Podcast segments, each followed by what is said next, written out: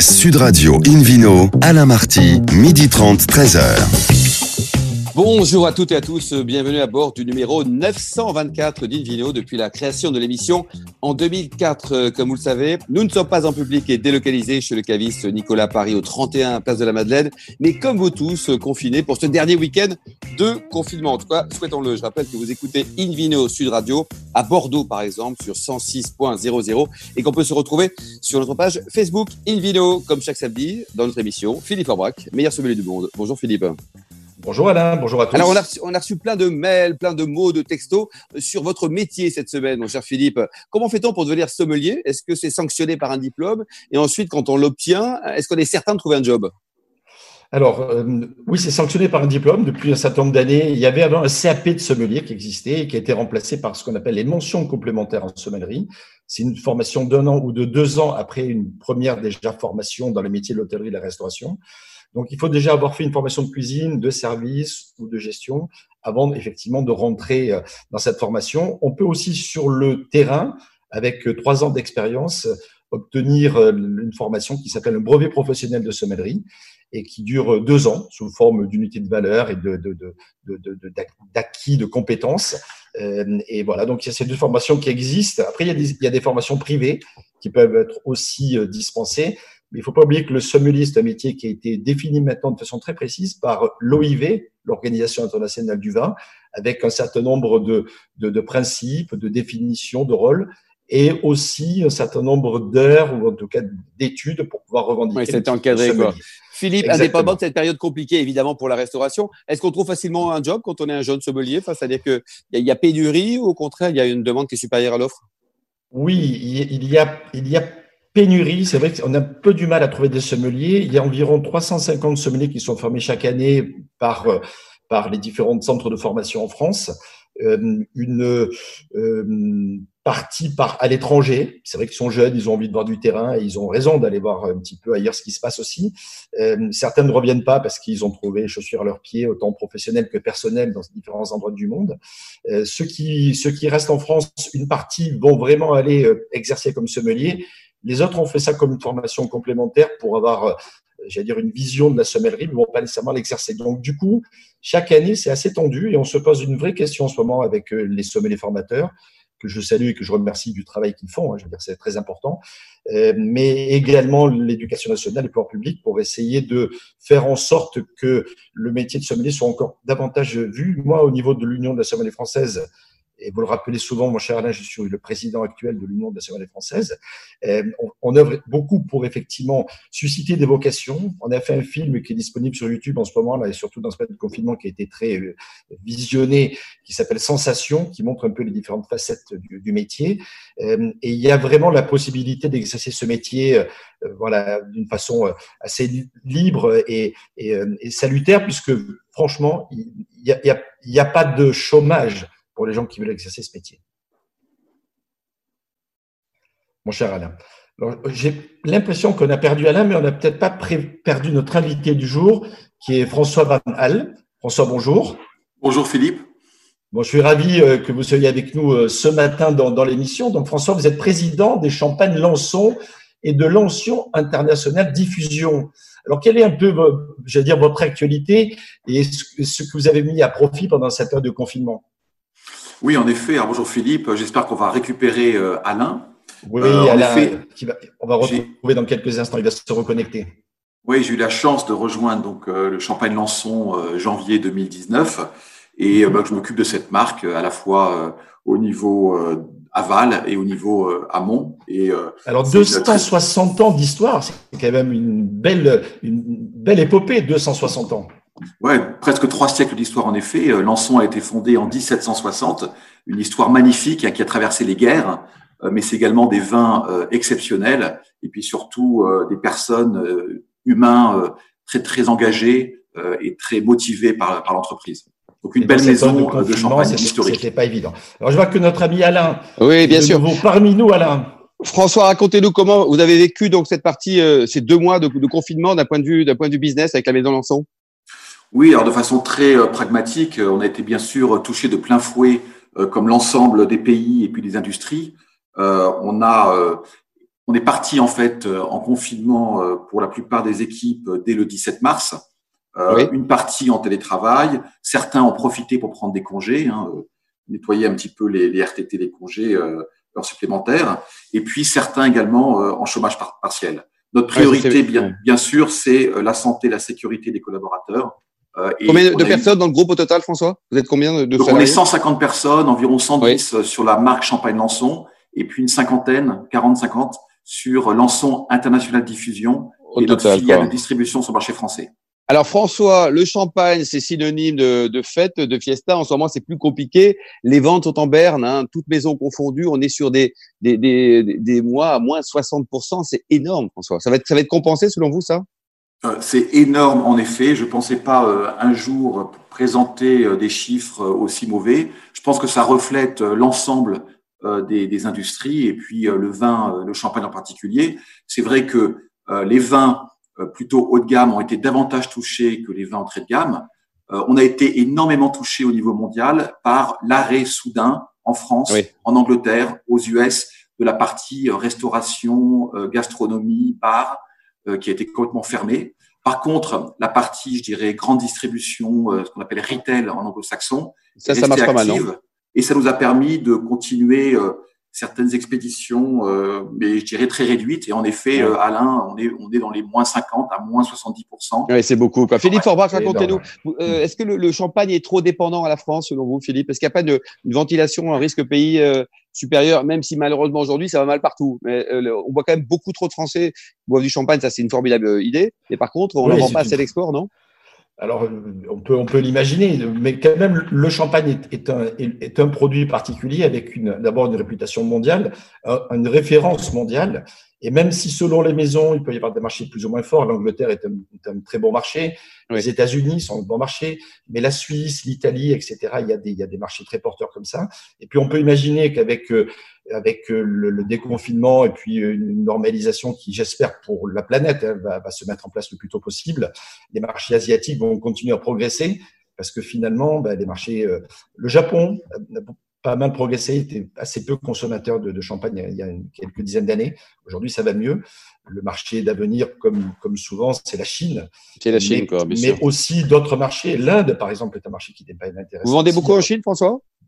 Euh, Pas encore, mais c'est vrai que c'est un marché à fort potentiel. Juste pour rebondir sur le point de Philippe, en effet, euh, l'appellation champagne, c'est environ 300 millions de bouteilles par an, en tout cas en 2019.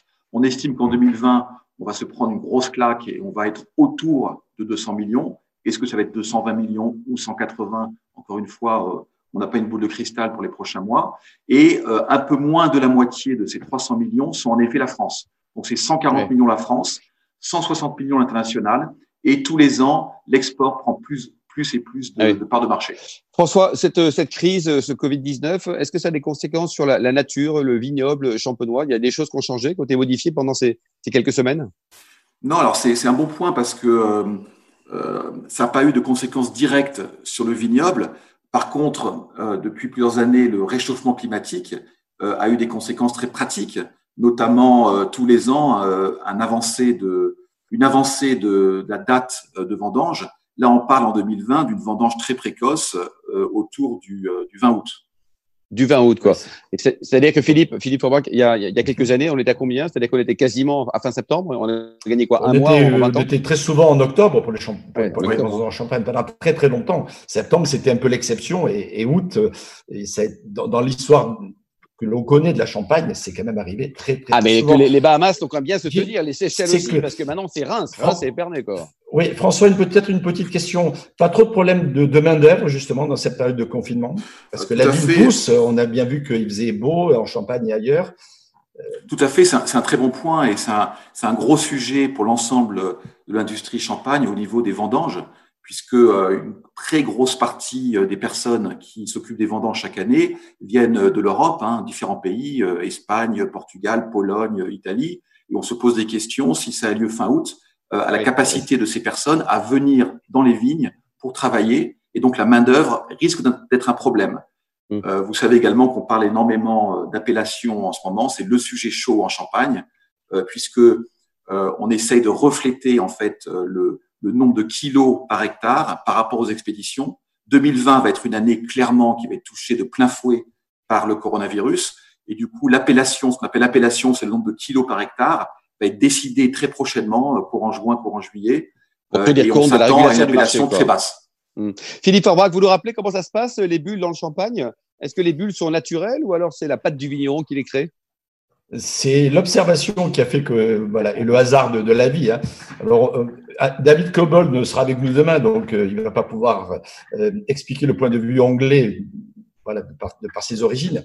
Mais c'est vrai que vraisemblablement, les Anglais ont, ont été euh, observateurs et peut-être euh, un peu précurseurs à la matière.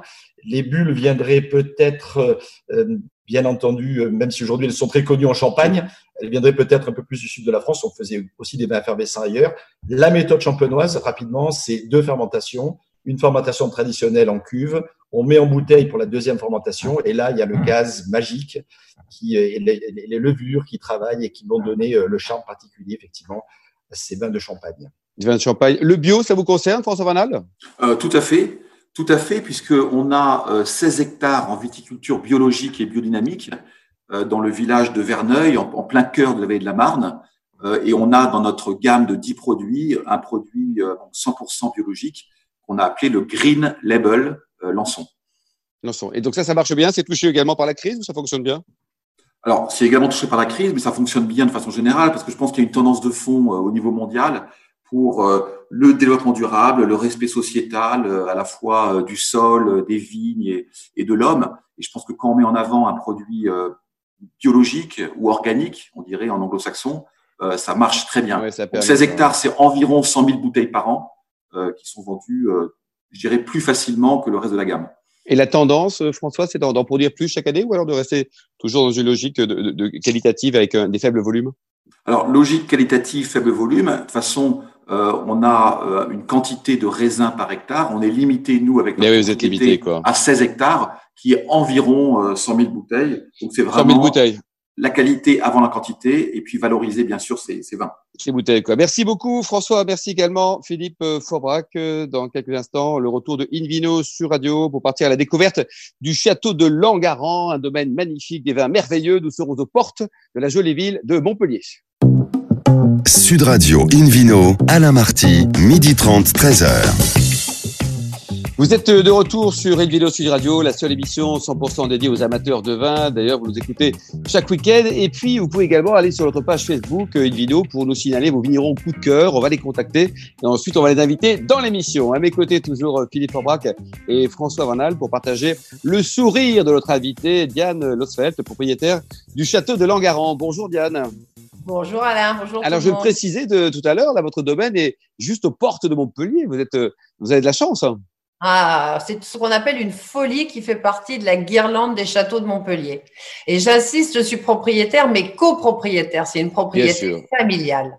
Exactement, c'est une propriété familiale et votre mari, Denis, on l'embrasse. Alors racontez-nous votre histoire, Diane, la partie avouable, un côté vin, l'histoire de Diane de vin. Vous êtes passé de, chercheur à l'INRA à vigneronne et, chez l'entreprise Oui, oui, oui. J'ai souhaité trouver un métier. Euh, à embrasser largement. Je voulais des responsabilités, euh, j'ai été servi. Oui. Ouais. Vous êtes également passé du côté d'un beau château, le château Lafitte, qui vous a apporté beaucoup de choses. Ah oui, formidable. Euh, ma mère avait côtoyé Eric de Rothschild pendant une formation à Bordeaux et quand j'ai cherché mon premier stage, elle m'a dit écris-lui.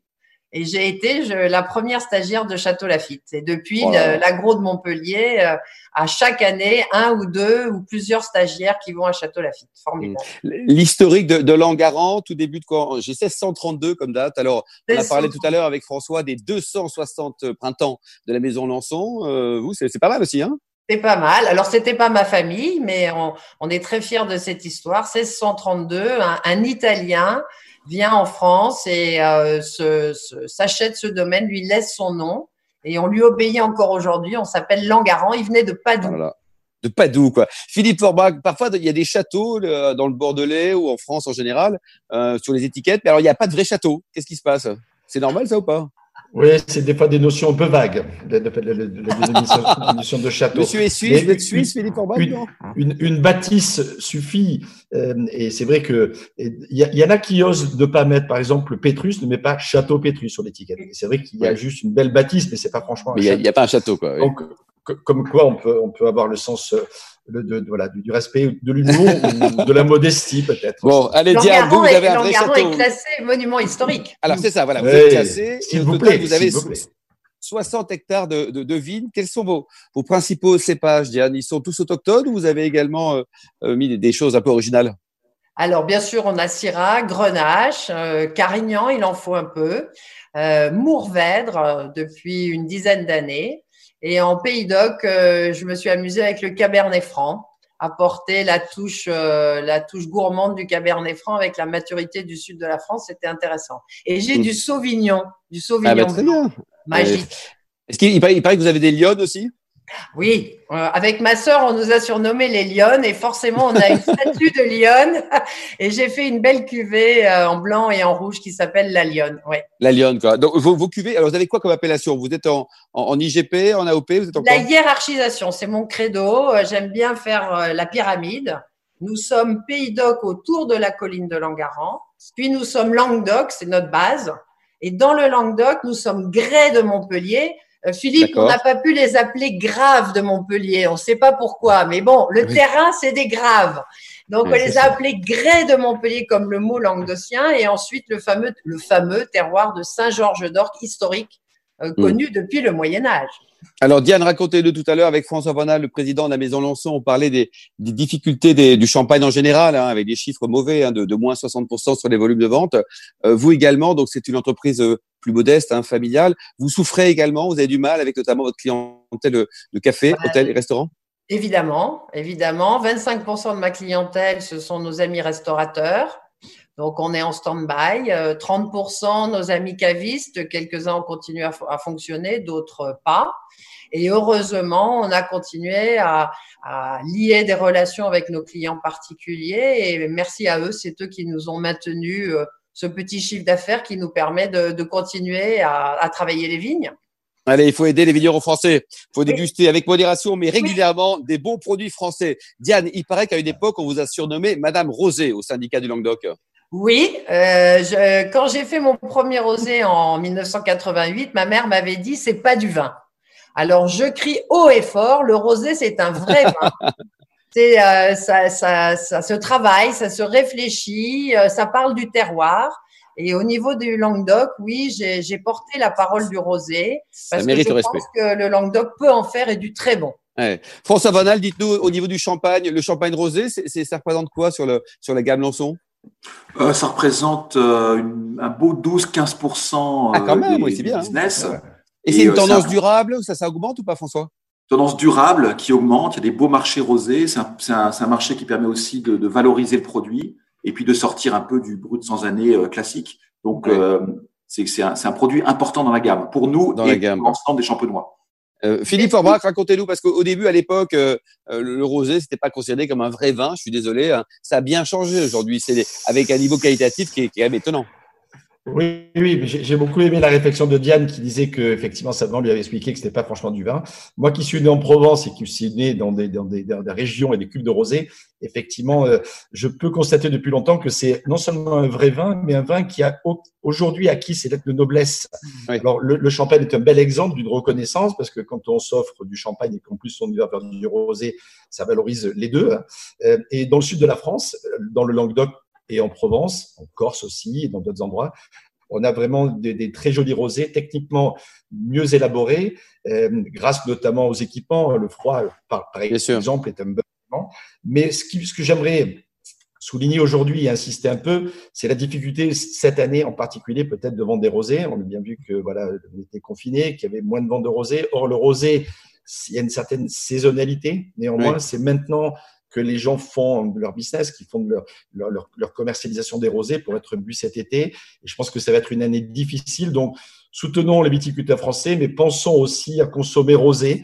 Dans un premier consommer rosé. Avec modération, mais régulièrement, Philippe. Exactement. Diane. le rosé, pardon, Alain, Pardon, Oui. juste pour terminer sur le rosé, le rosé est, est devenu aussi un vin de gastronomie et même pour certains terroirs des vins de garde. Oui, Euh, c'est ça. les rosés languedociens, Il faut le dire, les rosés il faut le de préciser. Les rosés etc. sont des vrais rosés qui peuvent se garder plusieurs années et pas juste être consommés dans l'année. Dans l'année, quoi. Diane, dites-nous au niveau du contenant, le, Magnum, ça, ça, ça se vend beaucoup chez vous? C'est-à-dire qu'il y a une tendance aussi de passer de la, de la bouteille au Magnum, ou donc un Magnum étant deux fois 75 centilitres, ou pas trop? Moi, je crois beaucoup au Magnum parce que quand j'aime, j'aime énormément. Je pense que le vin, c'est c'est du partage et j'ai au moins quatre Magnums dans ma, dans ma gamme. Euh, c'est le cadeau. Euh, quand on va chez des amis, c'est souvent moins cher qu'un bouquet de fleurs et en plus, on peut le partager. François Bonal, vous en pensez quoi? Je sens que vous allez être d'accord, François, avec Diane. Je sais pas Alors, pourquoi. hein. 100% d'accord avec Diane. On a également une très belle collection de vintage, euh, Oui. de millésimes en format Magnum qui remonte à 1904 dans les caves Lançon. Et on serait ravis ah oui. euh, d'accueillir l'ensemble des auditeurs pour une visite du site. Puisqu'on Euh, a des... 6 millions de personnes, ça fait beaucoup, François. moi, moi, je 6 viens, millions hein, d'auditeurs, je ça fait beaucoup. Alors, on a, on a Euh, 10 Diane, 000, on a 10 000 Attention. visiteurs par an. On serait ravis d'en d'en accueillir 6 millions. Diane, racontez-nous. Le, le Notori, vous travaillez toujours en famille. hein il y a votre nièce. euh, Alors voilà, on a, digital. on passe à la sixième génération euh, à Langaran et, et la Oh Que des femmes, quatrième que des génération femmes. de femmes. Donc ça, c'est formidable. Émilie Grill, ma nièce, donc, est rentrée en décembre dernier et elle chapeaute, heureusement pour nous en ce moment, dans ce confinement, toute la communication, tout le digital. Et tout le no-tourisme. Alors, elle fait un démarrage compliqué, évidemment, puisque tout s'est arrêté. Oui. Et on, ça va reprendre forcément. Et puis, elle a la vie devant elle. Donc, Oui, ça. venez à Langaran. Euh, soyez donc 10 000, parce que 10 000 pour nous, ce serait très, très bien. 3 hectares de parc à la française. on va ça vous- affréter un avion direct entre Lançon et Langaran encore. Euh. Diane, le, le 2 juin, Philippe Forbach aussi concerné, on va avoir pas mal d'annonces, notamment le, le tourisme, hein, la restauration, le- l'hôtellerie aussi. Euh, vous espérez vraiment que, que on- les touristes français au moins pourront venir massivement vous, vous rendre visite, vous dire bonjour sur ces mois de, de juillet et août. C'est important pour vous? Très important. Très important. C'est fondamental. Nous, on a lancé en fait euh, euh, le, déjeuner au pré, le, goûter au pré, le goûter au jardin exactement, euh, où on accueillera librement dans le jardin de Langaran avec un petit panier pour que ceux qui ont été confinés, qui n'ont pas la chance d'avoir un jardin, puissent s'asseoir dans l'herbe au milieu des statues et déguster la dive bouteille. Avec- Langaran, bien modération. sûr. Bien sûr, bien sûr. Ils vont pouvoir également regarder les lionnes. Alors, c'est une question bête, mais c'est pas grave. C'est un pléonasme. Euh, il y a beaucoup de plus de, de femmes en ce moment dans le domaine des vins et spiritueux. C'est une chance pour ce secteur d'activité. Vous en pensez quoi? Pourquoi est-ce que les, les femmes se réveillent de plus en plus pour travailler à côté des garçons? Parce qu'elles ont du goût. Euh, parce qu'elles ont... Ah Dans tous Ça, les c'est sens pas- du terme, Elles Ça, c'est du- pas d'aujourd'hui, ah, Bien sûr. Ouais, ouais. Hein? Elles ont du sentiment et elles se laissent porter par leurs sentiments, leur, euh, leur feeling. Après, c'est un monde qui est relativement difficile. Euh, bon, je, je- il faut gagner des places, euh, il faut se frayer un chemin. Moi, j'y crois. On a, on a une touche. Euh, on est complémentaires. Euh, venez. J'ai eu du mal, euh, moi, à fédérer des femmes autour de moi. J'étais la première à rentrer euh, au syndicat Languedoc et c'est difficile de, de Ouais. faire prendre aux femmes des places euh, syndicales, des places de représentation et pourtant, notre parole doit s'entendre. Ouais, c'est Nous important. ne sommes pas que celles qui tenons les caveaux. Nous Ouais.